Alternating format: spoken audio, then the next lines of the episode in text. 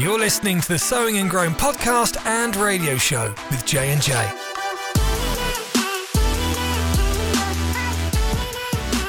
Well, welcome. I don't know what time of day you're listening to this podcast. I will say all three stages good morning, good afternoon, and good, Good evening. evening. Uh, we're glad that you're joining us. We're going to let you know a little bit more about Jonathan. Oh, Are you ready, Jonathan? yeah. I'm an Aries. I do not live my life by a horoscope. Sorry. Okay, well, that was not the information I was expecting to reveal. He just cracked open a Coke Zero. I'm sure you can't hear that. Yeah. I'm But- really into the Coke Zero. Coke Zero is better than Diet Coke. Yeah, you know, I used to be really against this kind of stuff, but something about the zero, uh, the zero percentages all down the board kind of appeal to me. it the 10 or 5 calories you get from a diet soda isn't what makes the difference for me. You know, I just feel like whether it's Coke Zero, Sprite Zero, Mm. they all taste better than a diet diet. drink. Yeah. Diet has a nasty aftertaste. Yeah. and people might disagree with this. We might. We're not going to get into the health debate over aspartame, but Honest, honestly, I wasn't going to reveal the information that Oh. you're an Aries or that you like diet soda. I was going to mention the maybe well-known fact, maybe not well-known fact that you're a worship leader. yes. And you've been a worship leader for how long? Um, ooh, good question. I've been on the worship team for a number of years. I think, I think I'm going on five or six years now As I- as the main. wow, been Maybe you long. know better than I do. It could be about five or six Wait, years. no, no, sorry. It's about four years. I think I took it over right as I got married, 2017. Yeah, but been on the worship team for over For a ten. while. Yeah, Was part of a youth worship team. yeah. I was on the youth worship team. I played the drums for youth group for a long time when I was in high school, You you've written your middle own school. you've written your own songs. I've written a few. Yeah, they're not really out to the public. They're just kind of saved on my phone. Sometimes I sing them at church every once in a while. And this is something that's also in your sangre, which is a Spanish word blood. for blood. Because Yeah. your father was also Yeah, a worshiper yeah. by heart. Yes, he was, and my sister is. She Oh, leads wow. worship in Salt Lake. So yeah, it's in the genes. Um, which reminds me of a joke, but I should probably not say it. Um, I'll say it for you. say it. Did you know that diarrhea is Diarrhea. I well, I I miss said that word because I'm a little nervous about sharing this joke, but I'm going to do it anyways. Did you know that diarrhea is hereditary? No, I did not. Why? it runs in the genes. Uh, we digress. yeah, we definitely digress. Um, yeah, that yeah that popped into my head. I'm sorry. Anyways, yeah, it is in the genes, not the diarrhea, but the the uh, the bent to worship God and uh, be a worship leader, like just running in the family. So that's pretty cool. Yeah. So I am actually going to talk just a little bit about worship today. If you've ever been to our church, then I've had the honor and the privilege of being able to teach from time to time, and I have taught on worship. And there's a lot about that subject. It's an amazing subject. It's something that we're all called to do. Um, and I don't have enough time in this 30 minute window to really talk about all there is to do in, in worship. But um, I have a, just a few points here, and really, um, well, we'll just talk about worship for just a second. Um, by definition, worship is really ascribing worth to something or someone. Um, but true worship is also a matter of the heart. So you you need to feel it. It can't just be ritualistic. It's not something that you just come to church on a Sunday morning and you participate and then you go home as a ritual. Can't just be like an external going through the motions. So true worship really is, I believe it's heartfelt. It's it's a heart birthed expression, um, really of love and adoration and admiration um, and celebration. Really, there's a lot of words, all the the shuns of God and who He is. And so, really, I'm getting a phone call. I just got to make sure it's not my boss. It's not. We're good to go. So, really, worship. Um, I've heard a minister talk about this. Um, I think it was Mark Hankins, and I might be misquoting him a little bit, but he said like your your level of praise and worship of God is directly tied to your level of revelation Mm. of Him. So knowing Him. So the the more you know God, the more you are inclined to worship Him because you see the facets of His goodness and His love. So if you have a very limited knowledge of God, you're going to have a very limited worship experience. To know him is to love him. Amen. And as we get to know Him, we have an expression of love, which worship is an expert, not an expiration. Worship shouldn't expire, right? It's like a canned good, right? It's, it's an good. expression of love. Yeah, it's good for the long haul. Yep. Like some canned corn. Continue, sir. So I just want to talk just a little bit about worship. I know a lot of the people listening to this podcast come on a Sunday and they get to be a part of worship.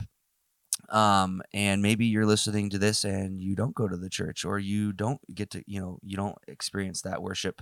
Um, I just want to just talk a little bit about it. So the uh, worship again, it's ascribing worth to something, and if you didn't know this, everybody it, it's kind of in your nature to worship something or some or someone, and sometimes we don't even realize this, but you could be a Christian, a non-Christian. Um, every human being was designed to worship, and they do worship something. So. Um, let's look at maybe a group of sports fans, Broncos fans, right? They're doing absolutely terrible right now. They started out hot. It was exciting and they kind of. I had high hopes. High hopes at three and zero. Yeah, those they, hopes have dwindled at three and two or three yeah, and three. Yeah, they have now turned into the field goal Broncos. It's like, oh, just kick another field goal. Anyways, let's just talk about Broncos fans for a second, because no matter how bad they're doing, the Broncos fans are there. You know they're, they're showing, showing up, up, to Mile High. Their worship is not expiring. Remember the Barrel Man? the Barrel Man at Mile High. Didn't he pass away? He's he's he's gone. He's gone. But He's with them. I dare to say he may have been worshiping the Broncos. yeah.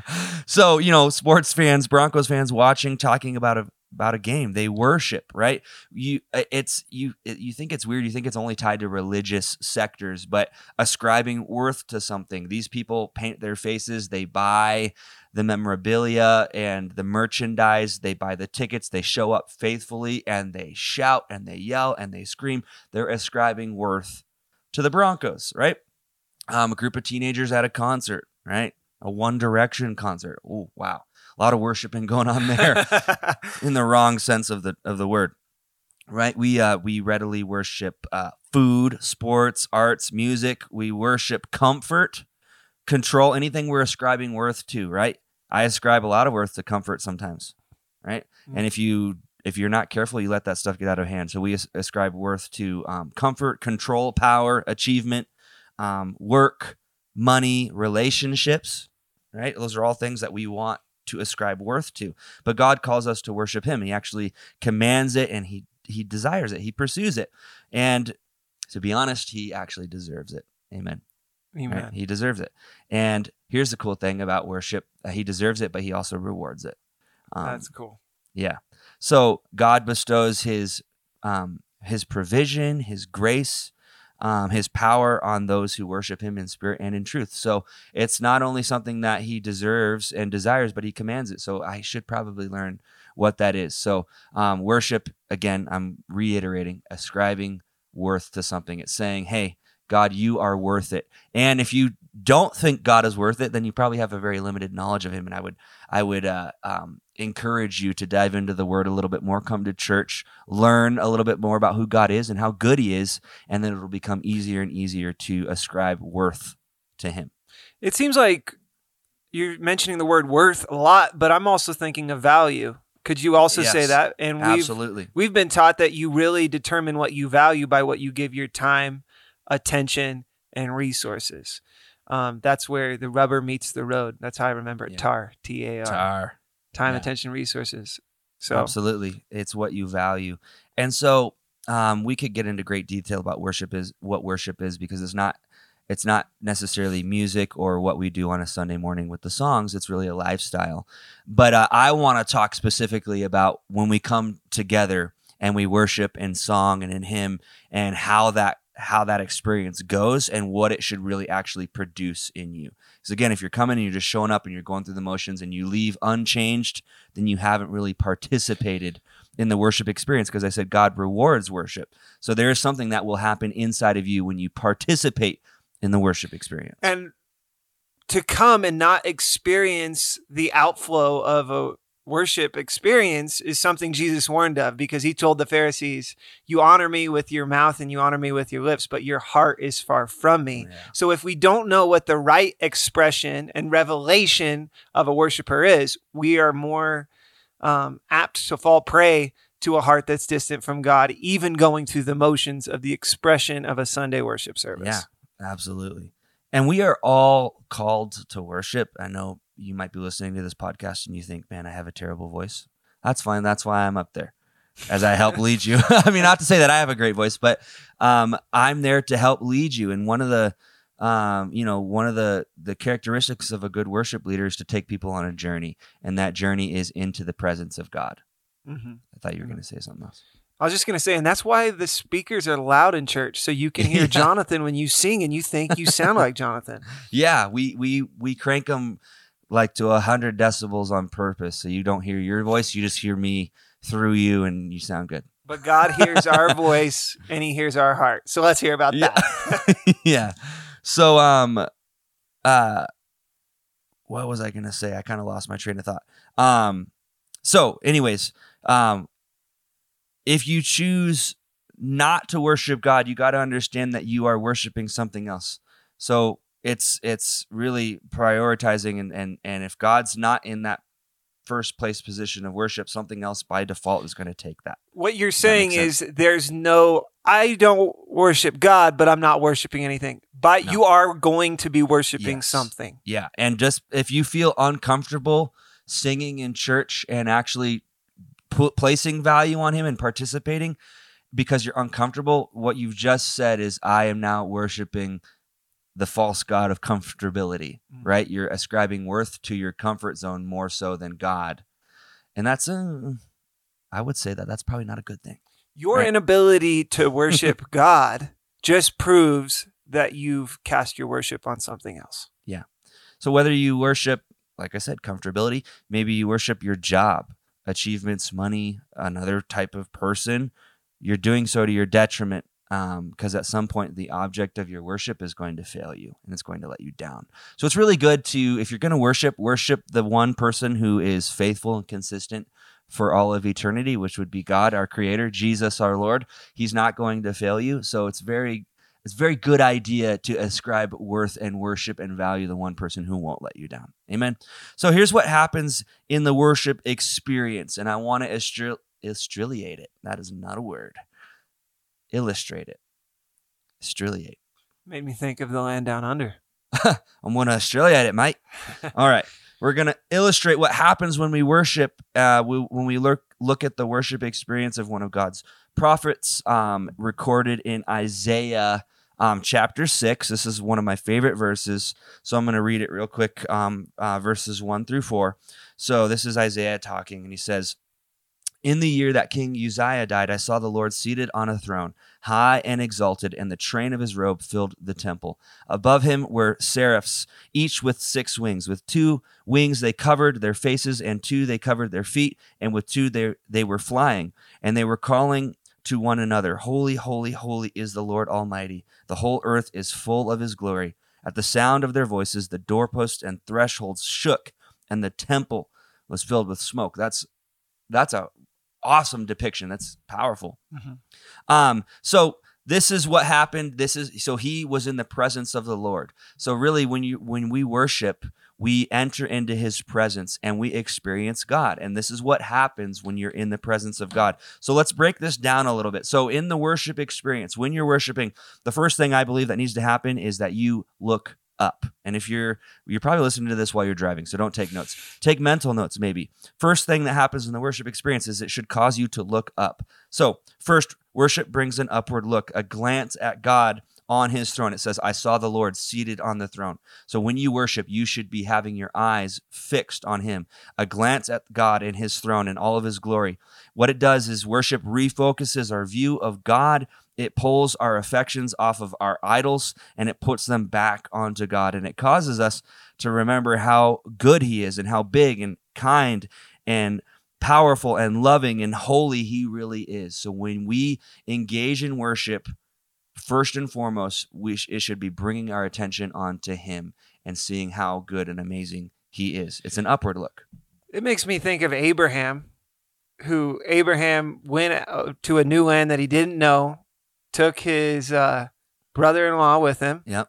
and brother-in-law got the best part of the land, Did. and it just started looking bad. Yeah. Natural circumstances looked bad, And what did God have him do? He had him come out of his tent and Yeah. look up at the stars at the Come sky. out of your tent. And I feel like we often just want God to get on our level and get our Mm. perspective, but newsflash, pal, God already knows the way we think and his Right. thoughts are higher. And he already proved that he can come down to our level because that's That's what exactly what, he did, did. with Jesus. So his primary goal primary goal right now is not for uh him to fellowship with us on our level, it's to help us get to his level. Mm. And that's what changes us. Um, God knows our perspective. Our perspective isn't going to change us. His perspective is going to change That's us. good. Say it again. Our perspective isn't going to change us. His perspective is going to change can us. say that again. Our perspective isn't going to change us. His perspective is going to change us. That's three times. That's finality. Look right up, there. folks. Look up. So that's the first thing it should really cause you to do. And I want to backtrack real quick because I always like sharing this. It's just a cool little nugget. And I never, I, I learned this from the young adults leader, who, um, back in the day, Elizabeth Dow? Elizabeth Dow. At the time, it was Eliz- Elizabeth Wanowski, Wojcinski. Don't ask me how to spell it. How do you say your name? Uh, and she did a study on this verse. And when it says that I saw the Lord seated on the throne, high exalted, and the train of his robe filled the temple. This is where it gets really cool and interesting. I love this point. It gives me goosebumps. And you maybe you've heard me say it in church before, but I just love this. So back in those times when kings um, would defeat other kings and territories, um, they would take over their land. They would take all their spoils, and what they would do is they would take the train or the robe of the king they defeated and they would attach it to their robe, okay, as a symbol of victory. So when they would come back home and they would have processional parades, you know, victory parades, the king would put on his garment and how long it was was determined by how many kings that Mhm. that guy defeated. So if he had like a 30 foot train, he probably, you know, he probably defeated 10 or 15 kings because he would attach those defeated kings' robes to his. So when it says the train of his robe fills the temple, it's because he's defeated everything. Jesus has defeated everything. And so his robe is so long because he's defeated death, hell, and the grave. He's defeated sickness, anything that tries to reign over your life. Jesus has already defeated. So he's attached that to his robe. And it's so much that it fills the entire temple. His robe is that long because he's defeated everything. Isn't that awesome? That's awesome. That gives me goosebumps. Anyways, um, that was for free. This whole podcast is for free. Um, so first thing in the worship experience, it should cause you to look up. Secondly, it should cause you to look in. So worship brings an inward look. Let's uh, read verses five through seven. Um, it says this: "Woe to me!" I cried. "I am ruined, for I am a man of unclean lips, and I live among a people of unclean lips. And my eyes have seen the King, the Lord Almighty."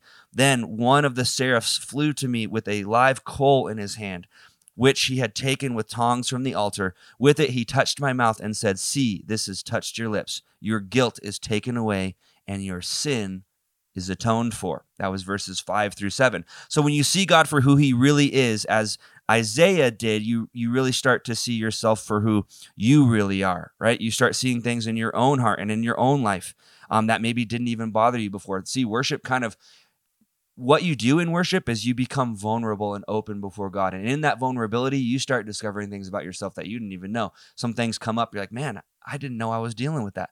And that's a good opportunity to start dealing with that stuff. Things that maybe didn't necessarily bother you before, but you notice that after Isaiah saw and confessed his sinfulness, he also experienced the mercy, the grace, and the forgiveness of God. That's what happens when you when you really worship, right? you become vulnerable before, before God. You have an inward look. You reflect. You see the things that need to change. You give them to God, and He extends grace and mercy and forgiveness. Right? He said, "Woe is me! I'm unclean." And He said, "Hey, guess what? Your sins are atoned for, and your guilt is taken away." I just really like the fact that step one was look up Mhm. and then step two is look in. And I Mm, feel like a lot of people want to do a deep soul dive without first yeah, getting to know God.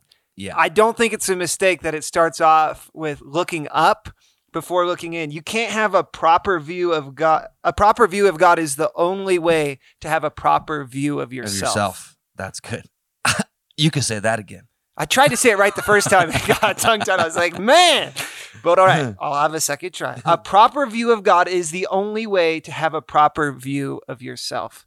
Start with Him, then go to you. Absolutely. So his worship experience didn't end there. So you notice if you keep reading in this passage of scripture, Isaiah's inward look is really followed by an outward look. And this would be step three look out. This is verse eight. Then I heard the voice of the Lord saying, Whom shall I send? And who will go for us? And I said, Here am I, send me. So genuine worship always leads to an outward look. It's a personal response or action. It's a desire to really be obedient um, to whatever God calls you to do. Right. So when you experience that, first you're looking at God, then you're looking at yourself inwardly, mm. and then it garners a response. Is that a word, garner? Right?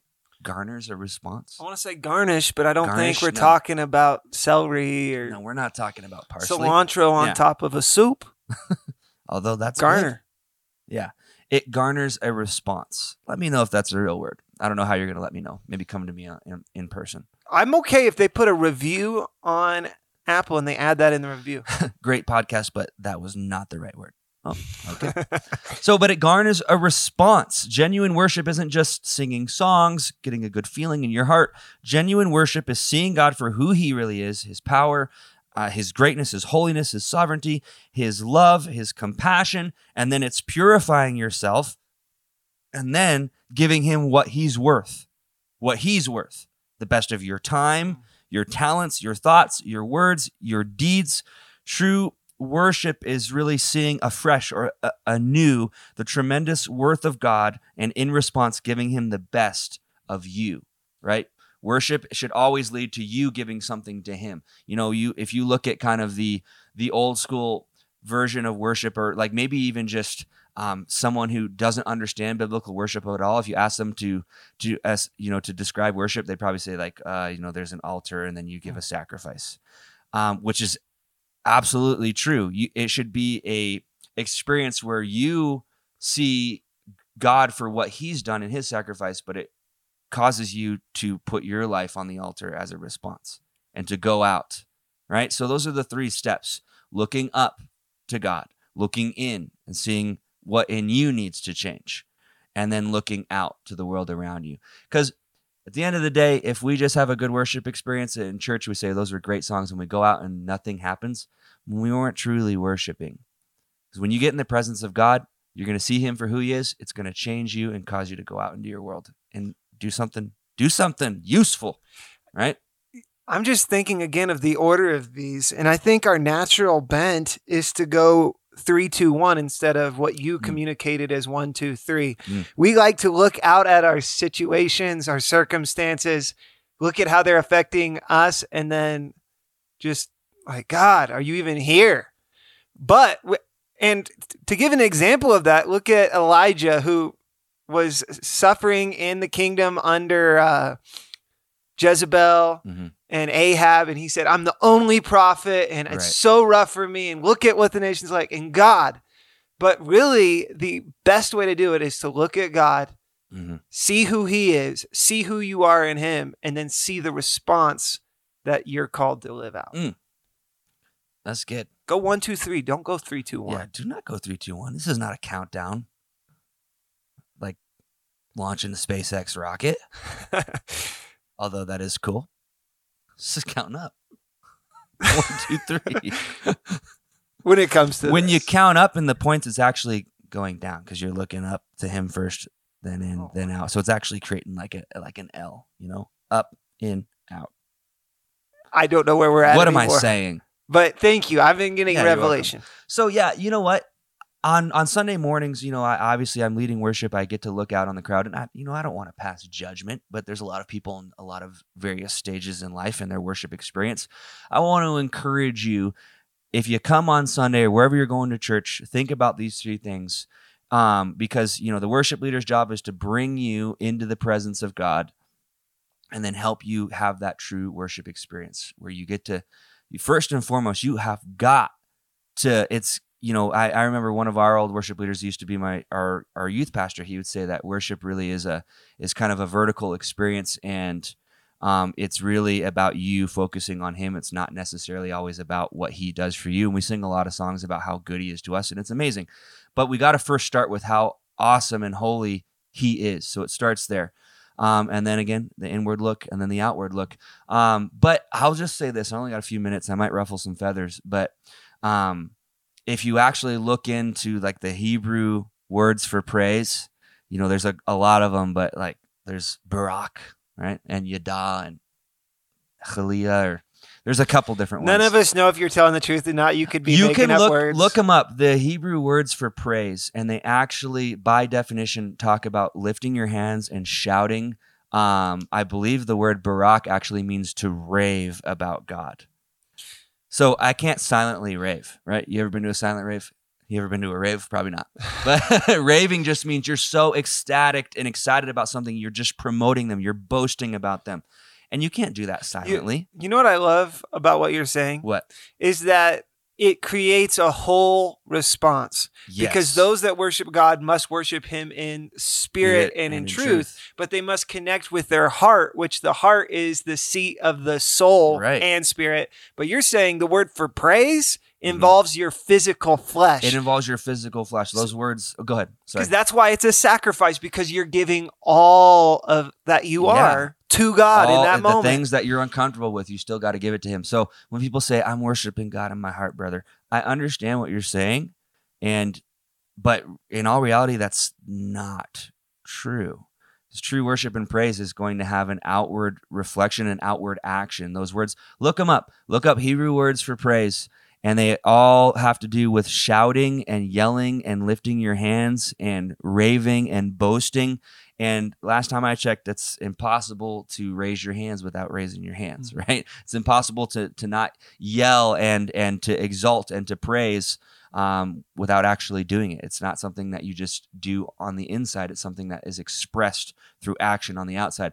So hopefully, I'm not ruffling too many feathers and calling you out, but you know, I look for that on a on a on a Sunday morning uh, because I know. I mean, if something's truly taking place in your heart, it- it's going to have its reflection in your it has its reflection in your life. That sounds like the definition of grace. but we're talking about praise right now. So think about that. Think about that next time you come in to worship, um, because that's what I'm trying to get you, man. I just want you to experience God in His fullness and have it change you. Right. You're not doing it for your benefit as a worship leader. You're wanting them to Yeah. experience what you've already experienced in God's presence so they can have that benefit Yeah. in their life. And you can experience that whether you know how to hold a tune or play an instrument or not.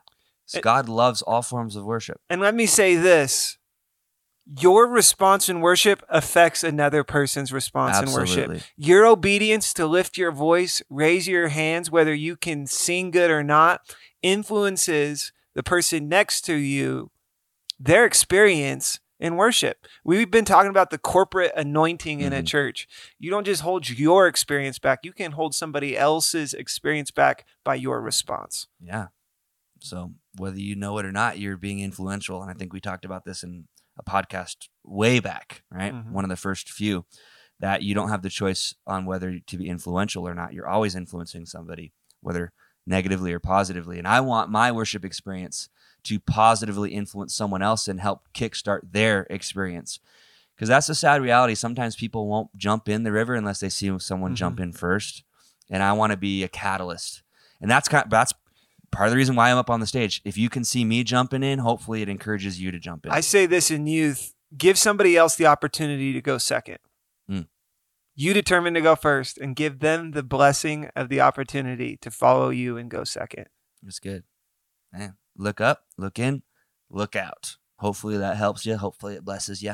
And don't let your worship expire, right? Let your worship inspire other people, right? Canned corn worship. Canned corn worship. All right. I think this is a great time to share the wisdom of the day. And for me, it's the one, two, three, not the three, two, one. And I know there was a bunch of stuff that you added on out here, but let me just communicate what I'm saying. Often we come into worship carrying our burden of the day and we think of how that's affecting us and we tell God why we can't worship in that moment. Mhm. Go one, two, three. Worship God. Watch how that influences you, and then look to others. And I'm so glad Pastor Tasha has us greet people after we've worshiped for a bit because that changes the game. Go ahead. What's your Yeah, wisdom of the day? People, yeah, there'd be a lot less um, friendly greetings if we had to switch the order. My wisdom of the day is something that you said. Um, in order to get a proper viewpoint of yourself, you got to get a proper view of God, because really your identity is in Him, and He shows you who you are. And uh, even if He points out the flaws, it's out of love, and He wants to get those things out of you, um, so you can become closer to Him. Um, and that's the beautiful thing about correction; it is an act of love, right? So, in order to get a proper view of yourself, you have to have a proper view of Him. That's my wisdom of the day. And with that, oh, do you want to pray? I will absolutely pray. All right, let's do it. Father God, I thank you so much that you are who you are, and you are truly the only one who deserves our worship. And God, we can't live a life without worshiping something, and we take the value of our choice and we put our worship on you. We uh, put our value, our time, attention, and resources on you. We look to you, we look to how you've changed our life, and we seek to change the world. And with that, we say, We love you, and we do worship you today. We give you the praise, honor, and glory. In Jesus' name, amen. Amen. Thank y'all for tuning in. And uh, next week is going to be good. Make sure you tune in that week as well. and I'm going to drink my Coke Zero. All right. Goodbye.